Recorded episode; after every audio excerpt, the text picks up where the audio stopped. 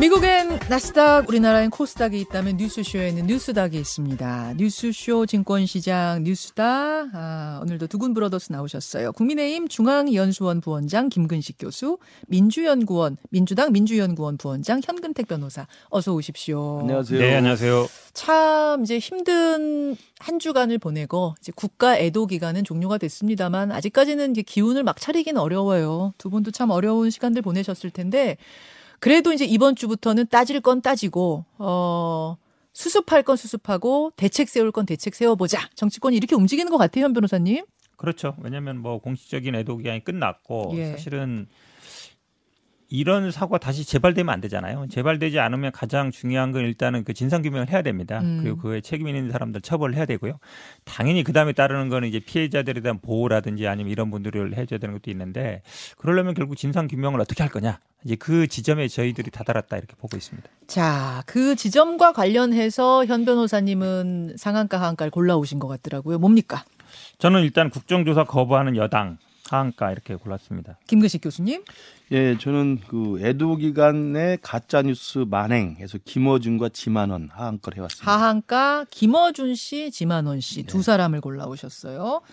현근택 변호사님의 키워드부터 좀 볼게요. 네네. 이정미 대표와 앞에서 뭐 국정조사 이야기를 좀 했기 때문에 네. 이어서 가는 셈이 되겠습니다. 일단 현 변호사님 민주당은 지금 국정조사 하잔 쪽이잖아요. 네, 맞습니다. 지금 뭐 저희들은 왜 그러냐면 이제 국정조사와 수사를 저는 뭐 같이 갈 수밖에 없다고 봅니다. 왜냐하면 수사라는 건 아시겠지만 밀행성이 있거든요. 한마디로 음. 얘기하면 이제 비밀스럽게 이루어지기 때문에 그 내용 자체가 공개가 안 됩니다. 예. 국민들이 지금 굉장히 궁금해하고 있죠. 음. 왜 경찰은 그때 제대로 파견이 안 됐었는지 아니면 왜 기동대 파견이 안 됐는지 이런 것들 굉장히 궁금해하거든요. 근데 그거를 밝힐 수 있는 건 국정조사입니다. 물론 뭐 수사와 달리 강제로 뭐뭐 강제 수사권은 없죠. 하지만 국정조사를 하면 중계를 하지 않습니까? 음. 그리고 중요한 게 우리가 세월호 참사랑 비교할 수밖에 없는데 그때도 보면 4월 16일 날 이 참사가 벌어졌지만 5월 한 21일 경에 여야 합의해서 국정조사를 했었거든요. 예, 예. 그러면서 이게 굉장히 어찌 보면 국민들한테 많이 알려지고 진상 그 규명에도 도움이 됐기 때문에 예. 그런 수순으로 저는 뭐 가야 된다고 보고 있습니다. 뭐 국회 수사권은 없지만 국민들에게 이 상황들을 오픈해서 좀 알려드리면서 가야 된다는 측면에서 수사와 국정조사 같이 가야 한다. 김근식 교수님. 이제 수사가 지금 진행 중이고요. 예. 또 감찰도 진행 중이고 그래서 수사 과정에서 지금 속속 그 부실 대응한 문제라든지 또 늑장 보고한 문제라든지 그다음에 초동 대응이 미흡했다는 등 이런 부분에서 지금 여러 가지 사실들이 밝혀지고 있기 때문에 음. 저는 경찰이 특수수사본부에서 수사 결과가 나오는 것이 먼저 우선이다. 그래야 정확한 이 사고에 대한 책임을 물을 수 있는 진실이 규명이 될 거라고 보고요. 그게 우선 되고 나서 이제 뭐 처벌에 따라서는 법적 조치가 필요한 사람은 법적 조치하고 예. 아니면 인사 조치가 필요한 사람은 인사 조치 해야 되고 음. 이 부분이 수습이 되는 게 저는 우선이라고 보고요.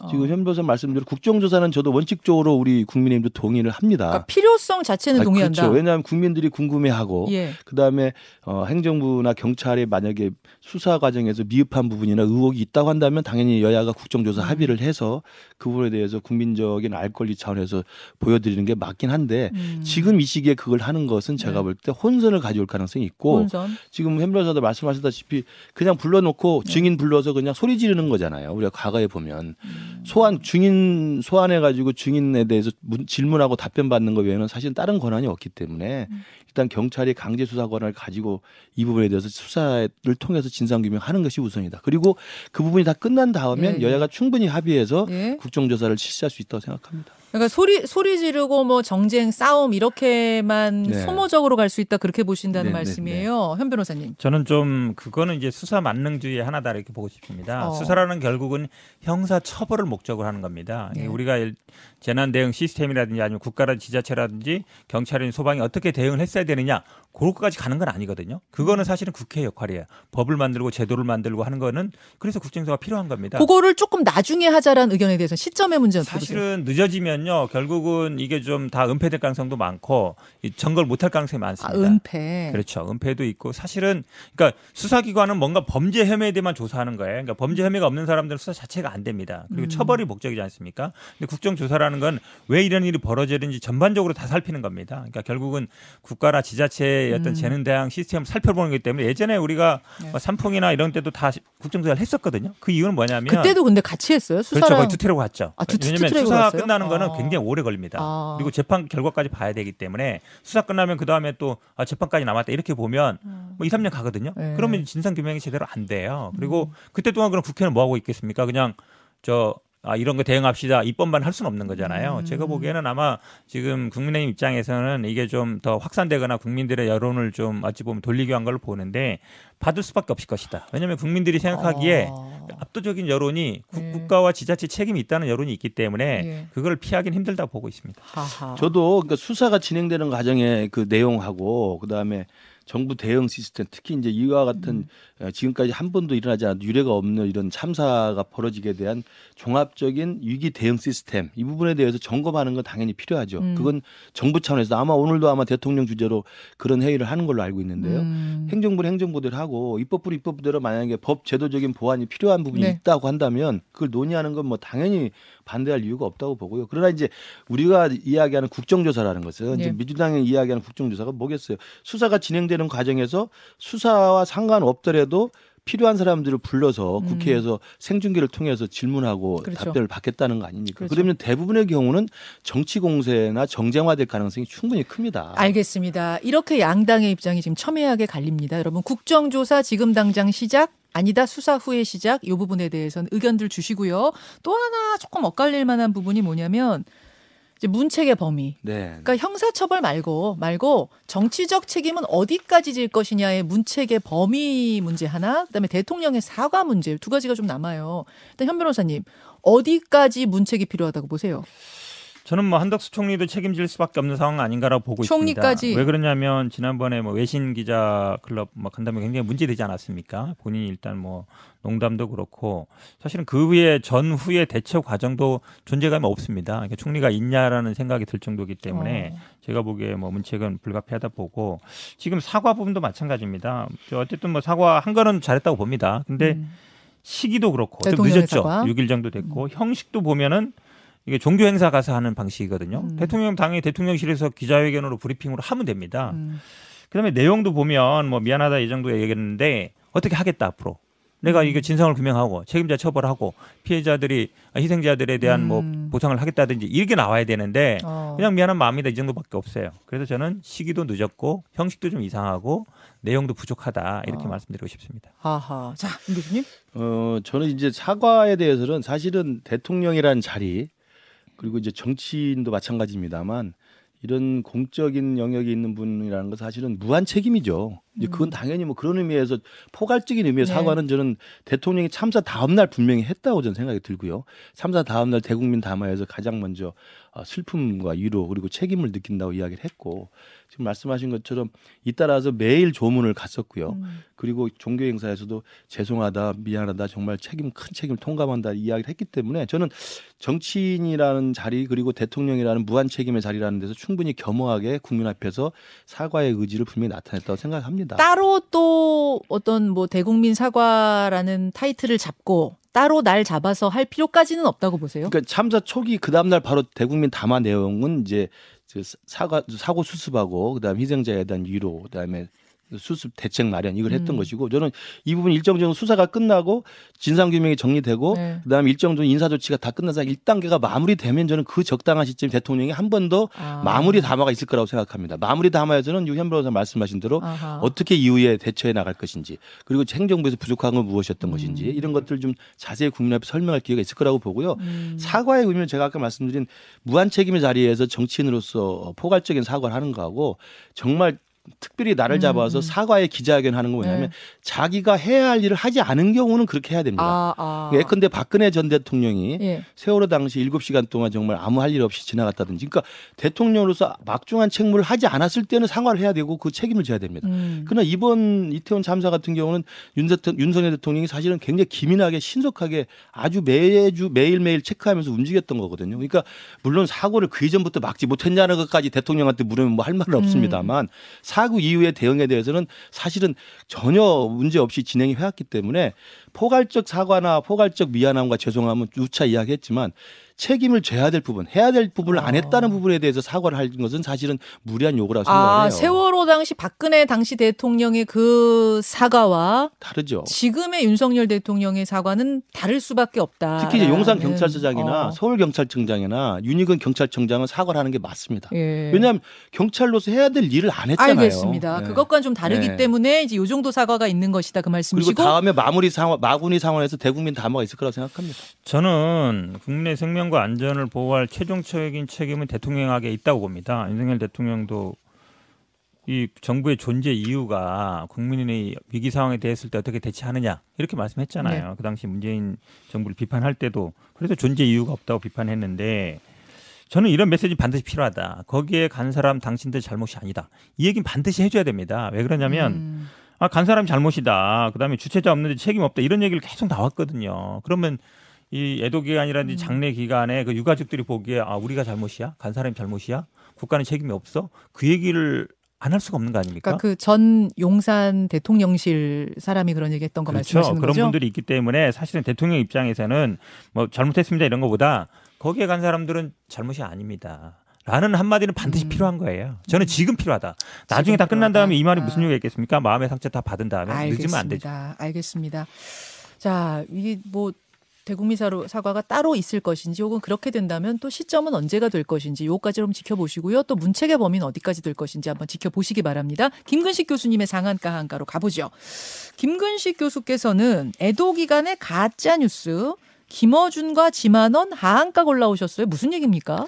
그 애도 기간이 지난 토요일까지였고요. 정말 온 국민이 슬픔 속에서 정말 조용히 지켜봐야 되는 상황이었는데 잘 아시는 것처럼 김어준 씨 같은 경우 TBS에서 진행을 하면서 두 번이나 연속 가짜 뉴스를 제기를 했습니다. 어, 어떤 걸까요? 아, 첫 번째는 예전에 이태원 그 축제 같은 데서 네. 일방 통행으로 다 계도한 적이 있어서 미리 막을 수 있었는데 이번에 안 했다라는 이야기를 했던 것이고요. 예전에 일방 네. 통행했었다. 근데 그게 사실이 아닌 걸로 드러났고요.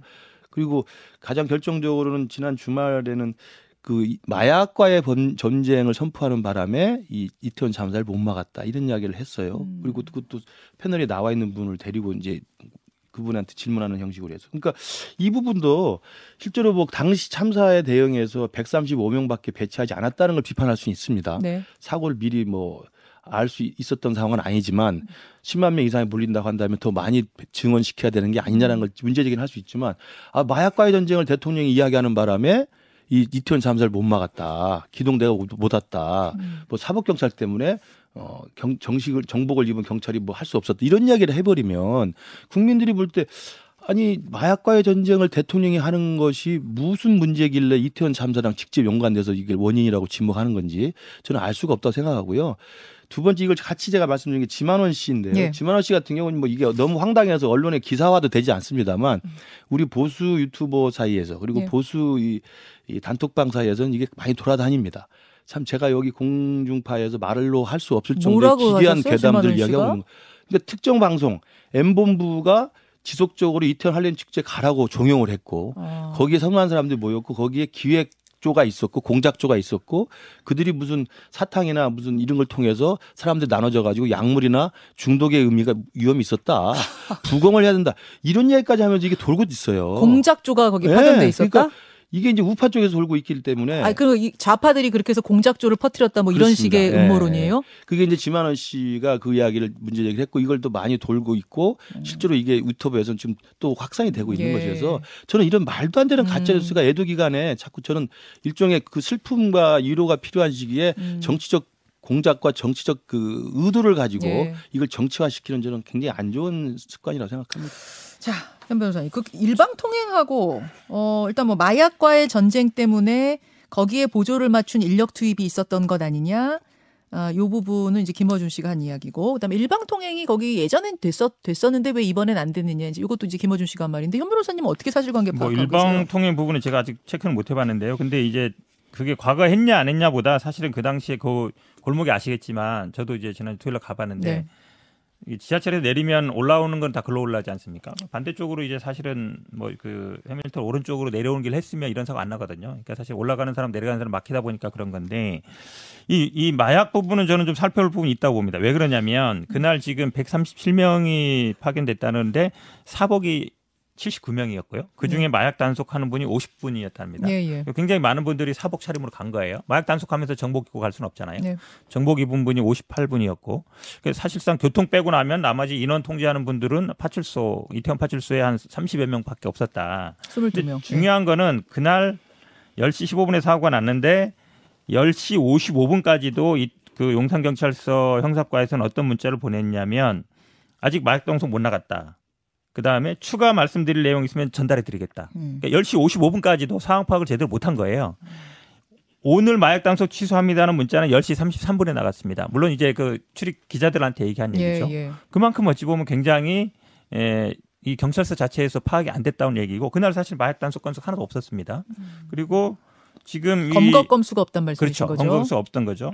근데 아시겠지만 뭐 저 한동훈 장관이 마약과의 전쟁 선포하면서 그다음에 이게 뭐 무슨 특수팀도 만들다 이런 식을 했었거든요. 그러니까 그날 그 용산 경찰서 형사과, 형사과라는 게 보통 수사를 하는 데니까 예, 예. 포커스가 이제 마약 쪽으로 가 있었던 거 아니냐라고 볼 수밖에 없어요. 음. 그런 기, 그런데 경비라든지 이런 것들은 데려오지도 않았고 실은 인원 통제를 제대로 못했다는 거 아닙니까? 그렇게 본다 그러면 물론 이것 때문에 발생한 건 아니지만 음. 어쨌든 제대로 대처하지 못한 하나의 원인이 될 수 있겠다라고 저는 보고 있습니다. 어, 김 교수님. 그러니까 마약과의 전쟁을 선포하고 지금 이제 잘 아시다시피 대한민국이 이제 마약 청정국에서 벗어난 지 오래됐잖아요. 네. 마약이 굉장히 활개를 치고 있고 음.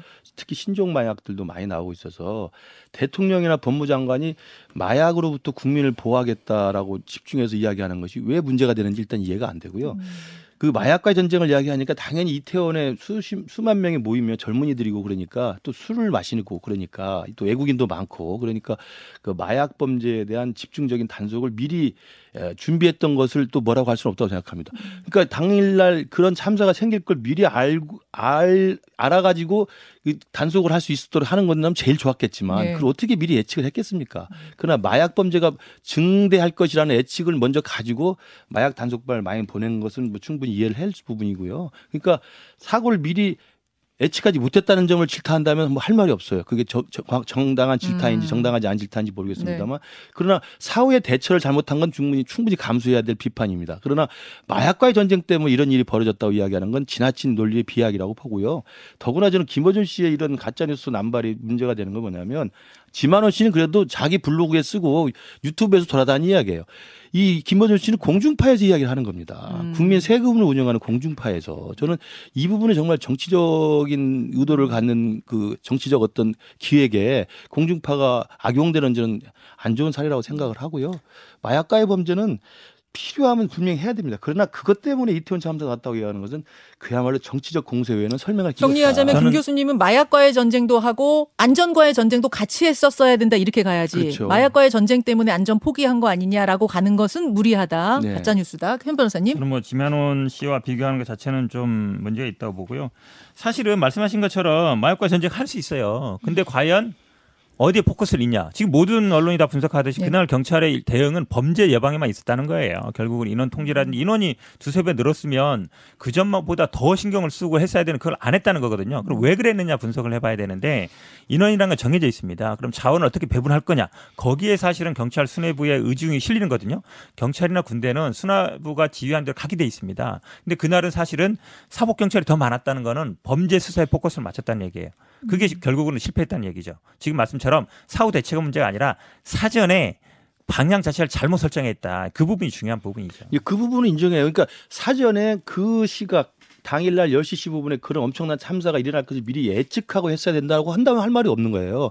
근데 그걸 누가 예측을 했겠습니까? 그러나 마약과의 범죄라고 하는 범죄 수사에 초점을 맞췄던 것은 그때 준비했던 당시의 경찰의 판단이었던 거고요. 제- 제일 좋은 것은 경찰이 미리 알아서 그런 압사 사고가 날 것을 미리 알고 했다면 좋았겠지만 그게 되지 않은 그걸 상황에서는 자꾸 사고 예측 문제로 몰고 가지 마시고 그러니까 그런 사고가 안 나게끔 인원이 두세 배 물론 온다 그렇죠. 그러면 그 대응을 해야 되는데 예전보다도 그런 인원 통제라는 이런 부분에 배치 인력이 더 적었기 때문에 더 문제라는 거죠. 그리고 사법 경찰은 이제 이제 마약 단속하는 범죄 형사과 소속이기 때문에 만약에 이제 그런 막대한 인원이 몰렸을 때 그걸 질서를 개, 그 계도할 수 있는 사람이라면 기동대가 필요하거든요. 근데 기동대가 못 왔던 이유는 잘 아시다시피 당시 밤 9시까지 용산으로 행진했던 진보 보수의 집회였어요. 집회가 있으면 잘 아시다시피 광화문부터 용, 용- 용산까지 수많은 기동대들이 배치가 되지 않습니까? 그러니까 정치적 집회로 인한 그 경비 때문에 기동대가 오지 못했던 안타까운 일이 있었던 거죠. 그러니까 기동대 문제도 그래요. 이게 지금 집회했던 분들은 뭐 1, 2만 명인데 네, 4천 명이 다 거기. 투입됐다는 거 아닙니까? 근처에 또 기동대 있었다는 거예요. 음. 매일 출퇴근하는데 700명씩 동원하고 그러다 보니까 여기에 배치할 알겠습니다. 인원이 없는 거 아닙니까? 700명 동원은 가짜로 드러났지 않습니까? 여기까지 그 여기까지 사진이 가짜라는 거지 그 동원이 가짜는 아니지. 이번 주에 상한가 한가 두 분과 함께 짚어봤습니다. 두 분 수고하셨습니다. 네, 그렇습니다. 김현정의 뉴스쇼는 시청자 여러분의 참여를 기다립니다. 구독과 좋아요, 댓글 잊지 않으셨죠? 알림 설정을 해두시면 평일 아침 7시 20분 실시간 라이브도 참여하실 수 있습니다.